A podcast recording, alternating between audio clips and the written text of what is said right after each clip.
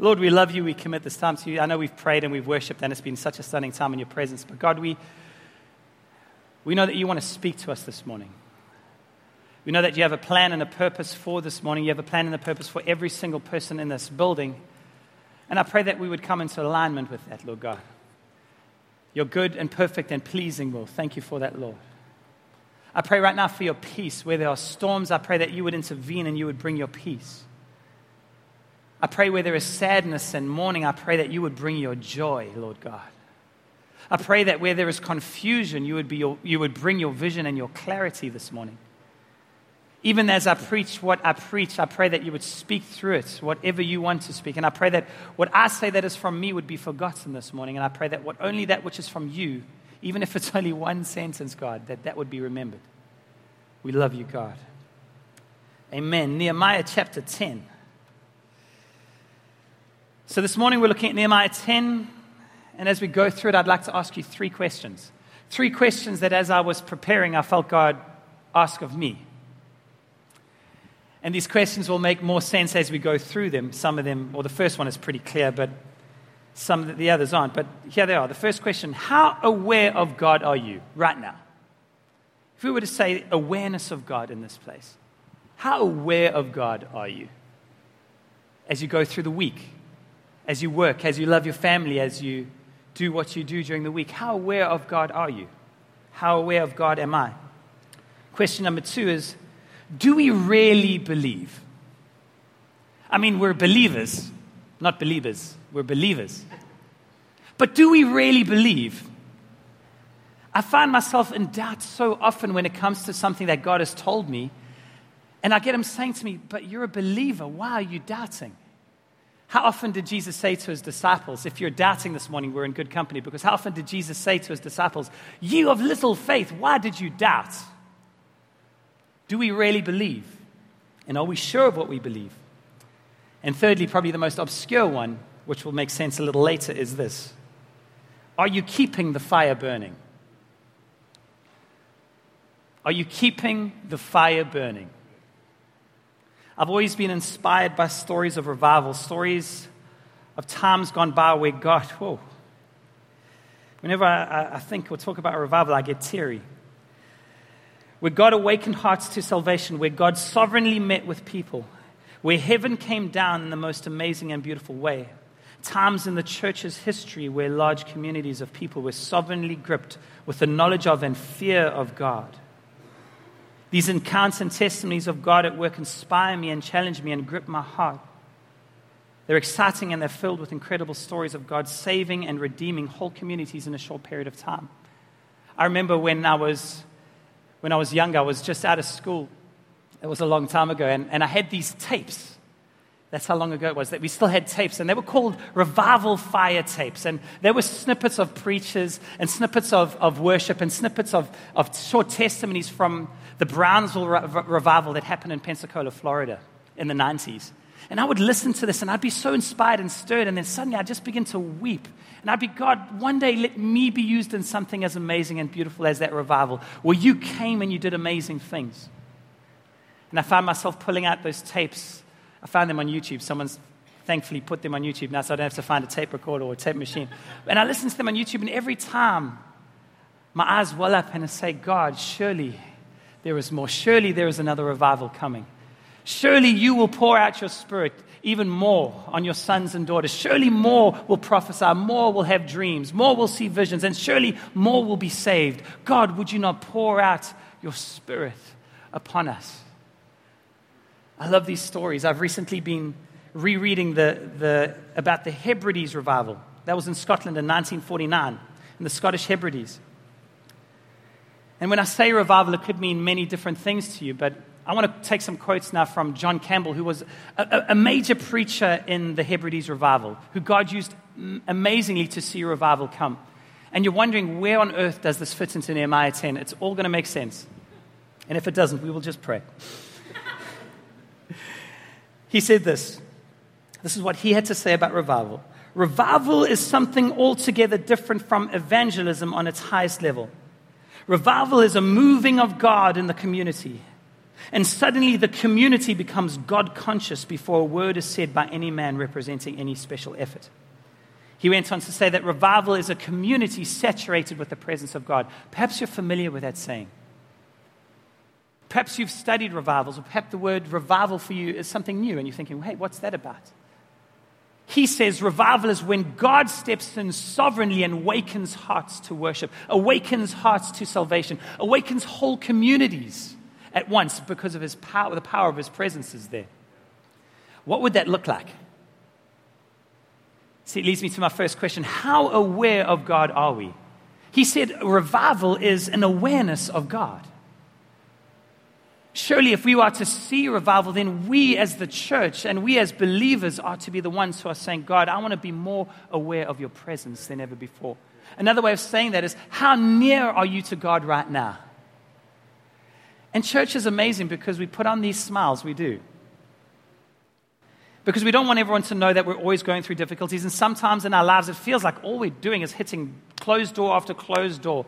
Like we're banging our head against a concrete wall trying to break it open. And it's just nothing is changing in our work with God. It's all downhill. It all seems like it's, it's down. It all, and those songs that they play on the radio about the storms, the vague water references about struggles, you can listen to it on K-Love. It's, it's all about my struggle. And you know what the reality is? We go through those struggles. And yes, God is victorious, but we do go through those struggles. And you might be saying, I'm going through those struggles. How can I step out of my struggles into revival? How can I step out of the, the, the hole that I feel that I'm in, out of the rut and into revival? We need to ask God to breathe His life upon us. We know that in life we will have troubles, but we know Jesus has overcome the world, and we need to trust Him to breathe His life into us and to guide us out of what we're in. And I'd like to say that there is hope this morning. If you are battling, if you are struggling through, there is hope this morning for you.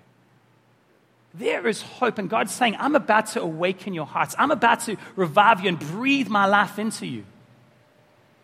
Will you come to me? Will you turn to me? Will you come near to me? The Bible says, draw near to God and he will draw near to you.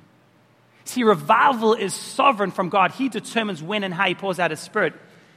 But I've yet to read about a revival that did not partner with man's prayer and repentance before God.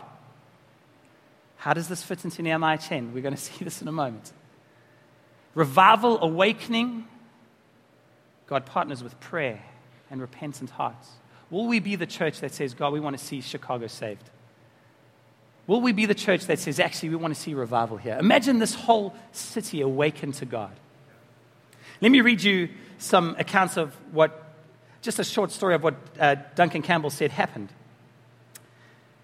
He said this he said there was a dance happening, this is in 1949, with 100 young people in the parish hall. They weren't thinking of God or eternity. God was not at all in their thoughts. They were there to have a good night when suddenly the power of God fell upon the dance. This is separate to where the church meeting is happening.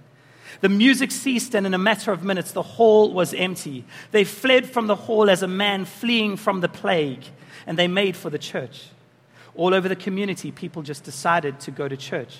They were gripped with the consciousness of God and were deeply concerned with the state of their souls. Imagine rocking up at work tomorrow morning and your boss is suddenly asking you questions and deeply concerned with the state of his soul. Where up to now he hasn't mentioned anything about his soul. And up to now you've possibly thought he doesn't even have a soul. And he's there, he's asking you about it. Could that be when God pours out his spirit? Could that be when God awakens this community? But can I say that revival has to start with our hearts? I love these stories of revival. They stir my faith for more of God. And this is how it fits into Nehemiah. In Nehemiah chapter 1 to 7, we read about God using Nehemiah and, Nehemiah and giving him a vision, and Nehemiah gathering all the people and inspiring them, and God, through Nehemiah and the people, rebuilding the wall miraculously in 52 days. A miracle work. We see them working together, getting behind his vision. In one, chapter 1 to 7, they go through adversity, they go through opposition, but they do it with the help of their God because the gracious hand of the Lord was upon them. But now, from chapters 8 to 13, we see God restoring his people. No longer is he restoring the ruins around them, he's restoring their hearts. And for me, chapters 8, 9, and 10 are a picture of revival and reformation. Why? This is what happens. We spoke last week about how they remembered who God was and what he had done And this continues now as, as we see them conscious of God in their midst. It's a picture of revival. I want us to read just quickly what actually happens. Turn to t- uh, uh, Nehemiah chapter 9, and we're going to read from verse 28. This is about God awakening his people and God's people responding by returning to their Lord. Chapters 8, 9, and 10 are about God's people returning to him. In chapter 8, we heard two weeks ago when Sheetal preached that they return to the Word of God. And this isn't one or two people returning to read their Bibles. This is the whole community, the whole city, and the surrounding people coming and standing for hours on end listening to the Word of God. And as they hear it, they begin to weep because they realize how far short they've fallen of the glory of God. They realize how they've sinned and turned their backs on God. A whole community suddenly returning to the Word of the Lord in chapter 8. In chapter 9, we, we read about how they remembered who God was and how they remembered what God had done. And the, chapter 9 is all about a confession and, and repentance before God.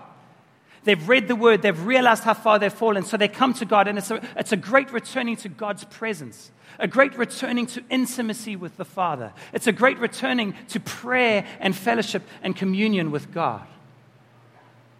Chapter 8, returning to the word. Chapter 9, a returning to intimacy and fellowship with God. And chapter 10 is a return to belief and conviction. Chapter 9, they confess their sins to God and they worship and they adore Him. And in chapter 10, they get together and they sign this agreement. Let's read together.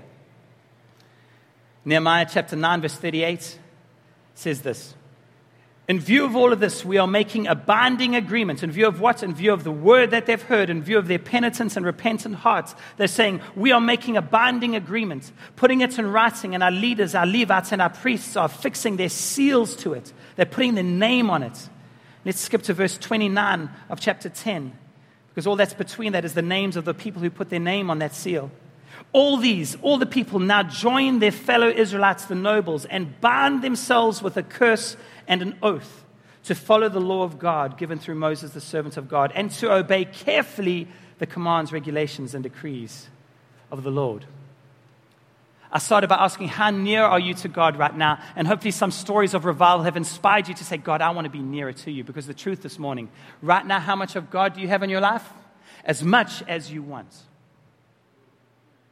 How much of God do you have in your life right now? As much as you have sought after. And if you're here and you're a seeker and you're like, I don't have my faith in God yet, but I'm searching, you've come to the right place because God says, They who seek me will find me when they seek me with all their hearts.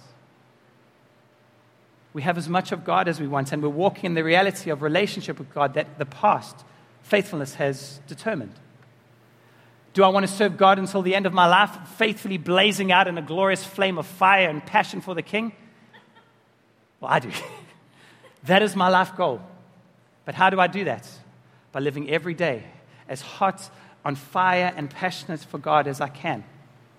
And let's be honest, we don't always get it right, which leads me to this next conviction. Uh, this next question is Do we really believe? Do we really believe? Do we really believe that God could actually come to Chicago? Do, do we? Do we believe that God could use us to pray for revival and see revival come? Do we believe it? Then let's pray about it. Let's worship God and say, God, come on. You've done it before and you can do it again. All through time, all through history, there's pictures of you sovereignly coming. God, we rest not in our own efforts and our own prayer, but we rest in your sovereignty this morning. But God, we've seen in every revival and every move of God, we've seen all through Scripture, you choose to partner with broken men and women. You choose to partner with the foolish things of this world. So, God, I will be your fool as long as I'm your instrument to bring revival and awakening wherever I go. Nehemiah was like this.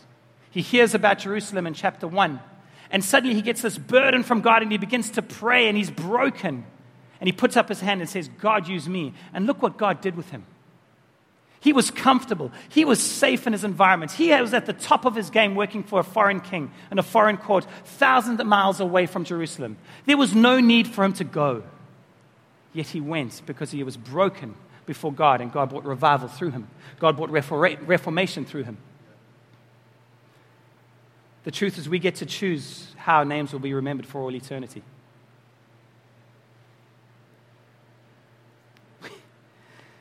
We get to choose that. What strikes me here is their conviction. They repent before God, and all of a sudden they make these binding agreements, these promises to God. And not only do they say, Hey, God, we're going to serve you, they bind it with an oath and with a curse. They sign a covenant before God. Now, covenants in those days, I mean, I know we have covenants here and we have the marriage covenant, but back in those days, the covenant was heightened. And I believe God wants us to give a new view of his covenantal providence over, over our lives, a covenantal view of his relationship with us and our relationship with others. But they took a covenant seriously. When they made a covenant and they bound it with an oath and with a curse, they were pretty much saying, if I disobey this, let me be cursed. Because I know I need to obey this and I want to obey this, and this is how I want to live my life. That for me says that's about conviction. And if we want to see revival here, then we need to be men and women of right conviction. Men and women who believe. Do you really believe God can come right now? I'm hoping that faith is getting stirred. I can't make God come. I wish I could. I wish I could go, wow, and then suddenly God's in the room. But God does not respond to me waving my hands. God is sovereign and He is King of all. But He has said this when my people who are called by name will humble themselves and pray, I will come and I will heal their land. He said it, therefore He will do it. The condition is will we humble ourselves and pray? Will we cry out and be those men and women of conviction? in the Hebrides revival, two old women, aged 84 and 82, the one fully blind, were greatly burdened because of the state of their church, burdened because not one young person came to their meetings. Now, these two women began to pray, and their prayer and conviction is what initiated that revival. These two old women were women of right conviction. They were convinced that God was the only answer, so they sought Him in prayer. And they prayed twice, twice a week, and they said for extended periods of time. And they prayed, and God answered their prayer. The second conviction they had was that God would fulfill his word. And this is the scripture they were gripped with. And recently it's begun to grip my heart as I've read about them. It says this in Isaiah 44, verse 3 For I will pour out water on the thirsty land and streams on the dry ground. I will pour out water on the thirsty ground and streams on the dry ground. Can I ask this? How thirsty is the ground of your heart this morning? How thirsty are you for the awakening of God? How thirsty are you for his presence? Recently, I, I wrote a song, and the first line of the song is, I need your awakening. Because as I stand here, I have all these desires, but I look at my life and I'm like, you have these promises, you have these desires, but look at you, you're not seeking God. And I know I am seeking God, but there's just a burning desire to seek God more, a burning desire to just see even more of Him through my life. And I'm sure it's the same with you. For I will pour out water on the thirsty land and streams on the dry ground. Friends, it's time to get thirsty for God again. They believed it and they had conviction. Something helpful to, to maybe help us understand what conviction is. Conviction is a firmly held belief. That's what the dictionary tells us. But it wasn't, it wasn't enough for me. And I was thinking about conviction, conviction. And, and the word that came to me was the word convict, as it's in the word conviction. What is a convict? A convict is someone who is held captive in prison for something they've done wrong, whether it was rats and they're in prison for their faith, or something wrong where they're in prison for breaking the law. They are held captive because of a reason of something they have done. Conviction is very similar. Conviction is when I am held captive by something I believe in. I ask the question do we really believe? If we really believe, then what we will believe will hold us captive to a certain way of living. Let me say that again. No, I can't because I can't remember it. it was, it's gone. It's gone. It's gone. If we want to see change and reformation in our lives, we've got to be men and women of conviction. We've got to believe. Let me share a story, a funny story. And I have a friend, and I'm not going to say his name and embarrass him because I don't want uh, to embarrass Joe Piercy. Joe and I talk a lot about God and about the miraculous, and over the last little while, about healing. Now, I believe in healing.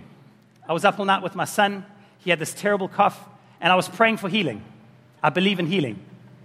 It's my boy. Joe Piercy also believes in healing. We both have a conviction that God is able to heal and God is powerful to heal. But here's the difference I believe in healing and I pray for healing.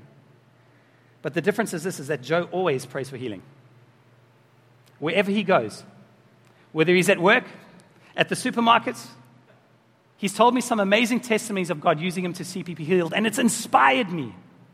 He is a man of conviction that God heals, and wherever I go, the Spirit of God living inside of me is the power of all creation that will set the captives free. How can I be silent and not pray for people? Is what he said to me last week.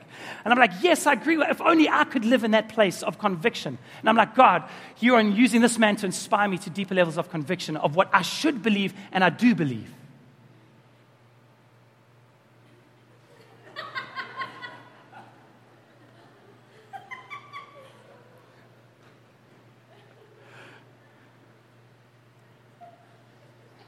Let's move on. Belief and conviction is when we draw the line in the sand and say, This is it, no further. Do you really believe? These people believed, and because of it, they signed a covenant and a promise with God with an oath and a curse that said basically, if they did not live up to what they'd promised and what they believed, that they said basically, curse me, God. That is passion, that is conviction. Which leads me to the next point, and uh, this is where we're actually going to get stuck into Nehemiah chapter 10, verse 34. So please turn there in your Bibles. Are you keeping the fire burning? God, you're so good. God, you're so good. Are you keeping the fire burning? Now, this, this passage that I'm about to read is really obscure.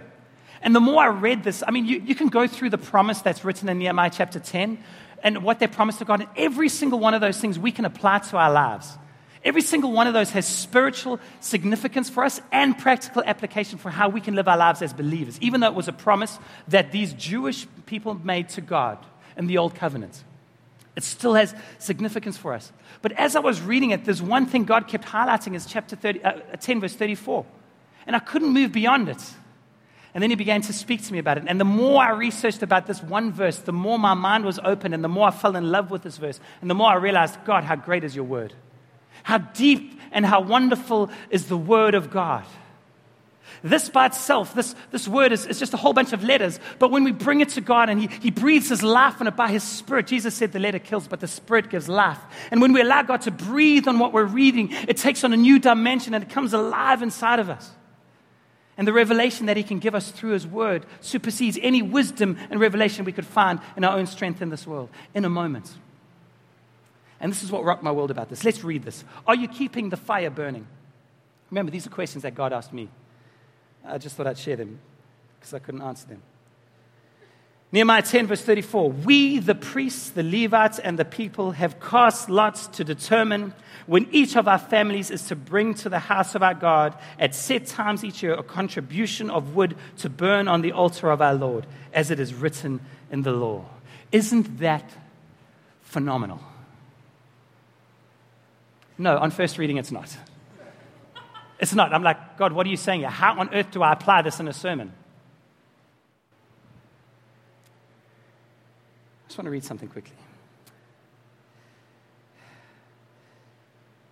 Wood was an essential item in biblical times. And it was vital to the Jews' livelihood, not only in building and cooking and staying warm, but also it was vital to their system of worship and sacrifice. The entire Jewish worship system was centered around an altar, an altar where they would bring offerings to God and make sacrifices to Him. To not only show their love, adoration, praise, and thanksgiving, but also in obedience to be pure and holy before Him. In order for the Jewish people to walk with their God, they needed to be cleansed of their sins and walk in holiness. Now, this was impossible for them and for us. So, God ordained that they would sacrifice animals for their sin and atonement. The price of their sin being paid by the sacrifice of that animal meant that their sins were atoned for and they could walk with their God. So, central to their lives and religion is this temple and altar, and central to that altar is a command by the Lord in Leviticus chapter 6, verse 13. And this is where it gets beautiful, friends. The fire must be kept burning on the altar continuously, it must not go out. They had a temple, and in this temple, they had an altar where they would make these sacrifices. But God commanded them the fire on that altar must never, ever go out. Oh, can you feel it in your life? Are you keeping the fires burning? Or have they grown cold? Another line in the song I wrote is what I was saying to God is breathe these embers to flame. I felt cold and I needed the breath of God to breathe his life into them. So there were two things that would happen as a result of what Nehemiah put into place here. First of all, they would cast lots, and every family in the city would have an opportunity once a year to bring wood for the altar. And then also, once a year, there would be what came about was a festival of wood. I know it sounds crazy, but there would be this festival of wood where, where they would all go out together and gather wood together. And do you know what date that, that festival was? That festival would take place, from that time onwards, it would take place on August the 15th. Today is August the 12th. It's not August the 15th. It's not bring your wood to the altar day. But I do imagine that through years gone by, these people on August 12th would be out together as a community, as a family, gathering wood together. Gathering wood for the altar. What for? To keep the fires burning. And here we are today, and the wood has application for our lives as well. Are you keeping the fires burning? While we were in New Zealand, uh, we stayed with my parents for quite a bit, and they had this beautiful fireplace. And we stayed there over winter, which is nothing like a Chicago winter. But it was nothing like a South African winter as well, so it was something for me. And I began to learn about gathering wood for this fireplace in New Zealand. And forgive me if you've had a fireplace, but I've never had one. And I learned some lessons about gathering wood in New Zealand, and I thought I'd share them with you. I learned a few things. There's something beautiful about a fireplace, there's something warm and there's something cozy. But what I realized in preparing, because it was my job to make sure there was always wood in the fire, not any wood would do. Not any wood would do.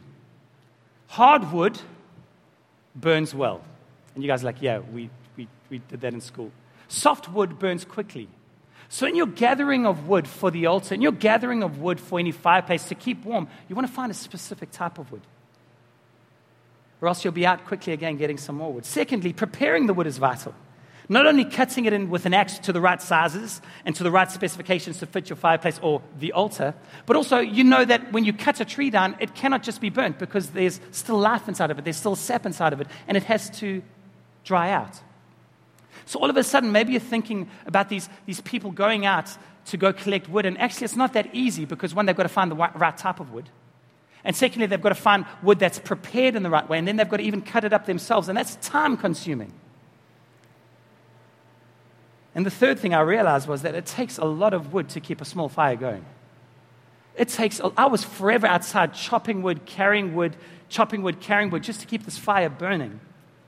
And you can see now Nehemiah comes and he's bringing these, this encouragement to the people, and he says, the, the fire of the Lord must never go out. So, this is what we're going to do. You're going to go out once a year as a family and bring and collect wood. And also, we're going to have this festival. What actually, the festival came a little later, but basically to gather wood for the fire. Why? Because the fire could never go out.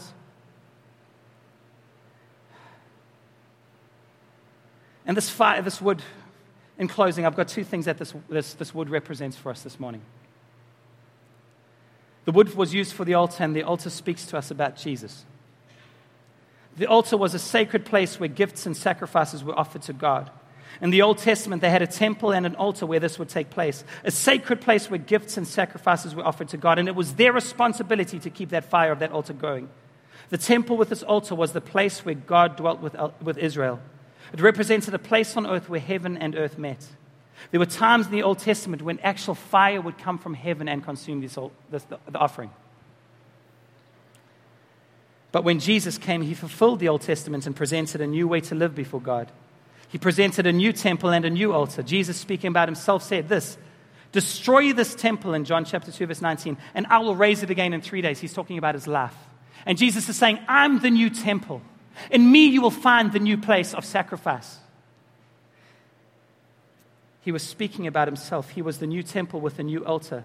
His life was the new sacred place where gifts and sacrifices were offered to God. He gave his life as a free will offering and a gift. He sacrificed his life for our sins in obedience to God. Jesus' life was the new temple, and the cross was the new altar.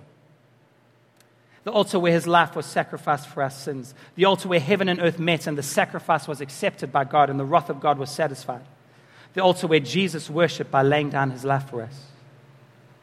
And this is where it gets beautiful because just as much as it points to Jesus this morning, the altar points to us.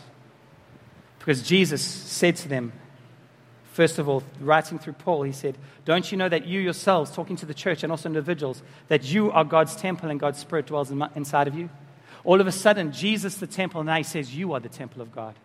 I lived a life of being a sacred place where offerings and worship could rise to God. Now you go out and live the same. You be that temple, that sacred place where gifts and offerings and sacrifices can be made to God. And not only did Jesus take up his cross, he also gave us a cross to, to carry. He gave us a new altar. And he said this in Luke chapter 9, verse 23 Whoever wants to be my disciple must deny themselves and take up their cross daily and follow me. This wood in Nehemiah chapter 10, verse 34, is not just some random people gathering wood to keep the fires burning. It's a picture of Jesus dying on the cross for us to keep our fires burning. And it's a command and a commission from Jesus to us saying, Keep your fires burning. As you live for me, as you take up your cross and follow me. And as Paul says in Romans 12, verse 1, I appeal to you, brothers, by the mercies of God, to present your bodies as a living sacrifice, holy and pleasing to God, which is your spiritual act of worship. And an ending. What this wood speaks to me about, and I've mentioned it already, is that we need to keep the fire burning. We need to keep the fires burning. We need to keep our fires burning if we are going to be these men and women who see revival come to this place. If we are going to live with conviction, we need the fire to convince us of our conviction and what we believe. Without fire, there can be no sacrifice. How's the fire of your heart doing? Are you keeping the fires burning? Without the fire, there can be no sacrifice. Ever tried reading the word and it feels dead? Ever tried worshiping and it just feels empty? Ever lived this life lukewarm? Ever had a time where your love waned? Friends, reading the word is easy when your life is burning. Worshipping is easy when your life is burning. Loving God is easy when the fire is burning. Prayer is easy when the fire is burning. And I'm preaching to myself here. It's when the fire has gone out that it becomes hard. It is when the fire has gone out that it becomes religion. And it is when the fire has gone out that our lives are lived trying to do it all, do it all in our own strength. When the fire goes out, we no longer burn in faith. What happened? Perhaps we forgot or neglected to keep the fires burning. The wood of His word we forgot to gather. Maybe we got busy and we stopped devoting ourselves to His word. The wood of obedience to His word putting into practice what He's told us. Perhaps it's the wood of prayer and intimacy with God. Perhaps it's the wood of communion with the saints. The enemy's plan for you right now is to draw you out of community with God and draw you out of community with his believers, with his church. Why? Because he knows when you're alone, he can make you cold. He knows when you're in the middle of the fire, it's harder to get cold and it's harder for the coals of your life to grow cold. But when you're alone, take a coal out of the fire. It's a well known image. That's the enemy's plan for you. But God says, I have a plan and a purpose for you. To keep your fires burning, that's why I came to the cross. And perhaps it's the word of service and offering, time laying down our lives for one another. What does it represent for you this morning? Let me ask those three questions again. How aware of God are you right now? How near to Him? Do you really believe that God can awaken this community and this city to know Him? And are you keeping your fires burning. Thanks, James.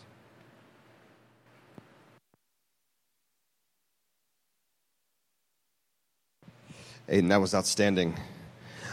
I think we have an opportunity to respond. And I think as I was sitting there and, and I was listening to Aiden, you know, when, when one of the elders leads a meeting, part of what we try to do is we say, you know, Lord, uh, what, is, what is a right response?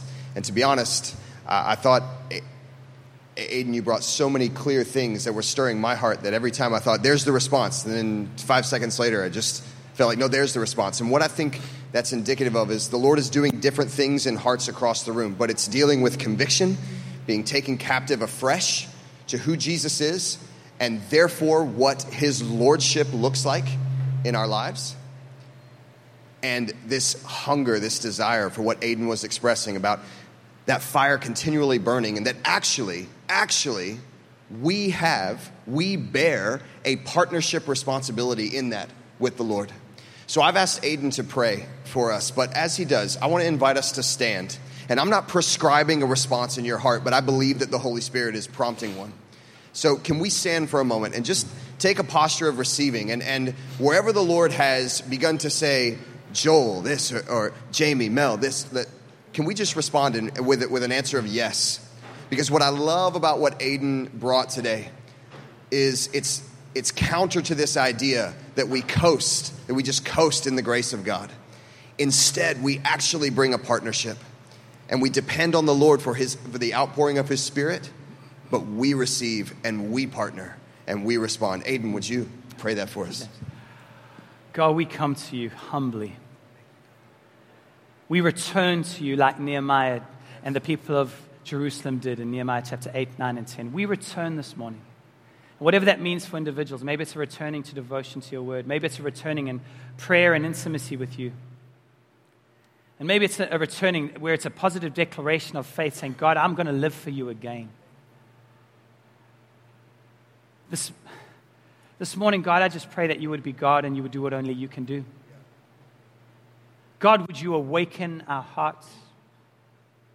God, would you awaken us to your plan and purpose for our own lives and for the, your plan and purpose for this church in this city and in the nations of this world? Would you come by your precious Holy Spirit and indwell us like never before? Where we've possibly been filled with you before, I pray that right now you would pour out your spirit afresh and there would be a great outpouring of your spirit over us, that we would be filled to overflowing, Lord God. There isn't a band trying to hype us up. There isn't a prayer that's trying to build anything up. This is a simple request, God, that you would come and do what you've promised. You promised you would pour your water out on thirsty ground. And we say, God, we're not that thirsty yet, but we want to be thirsty for some of us. Some of us are saying, God, we've been thirsting for so long. Would you come and fulfill your word? We look to you and say, You are a covenant keeping God that you cannot be false to your word, and your word has said, If my people who are called by, name, by my name would humble themselves in prayer, it would come. And we humble ourselves. I humble myself before you, God. I'm tired of living unaware of your presence every day. I know I have my times with you and my moments with you, but God, I want every second of every day to be with you. And that can only happen through intimate relationship and fellowship with you. Would you come and awaken my heart? Thank you that your awakening leads to salvation wherever we go, Lord God. Because when we are awakened by you, we cannot help but shine your love and shine your light and tell people of who you are. God, I pray for courage to share our testimonies and courage to step out in faith and pray for people. Why? Because we believe in you, God. God, I just ask you would come. God, that you would come and you would do what only you can do and fill us with your presence, oh God. We love you and we worship you and we commit our way to you. We commit our lives to you this morning.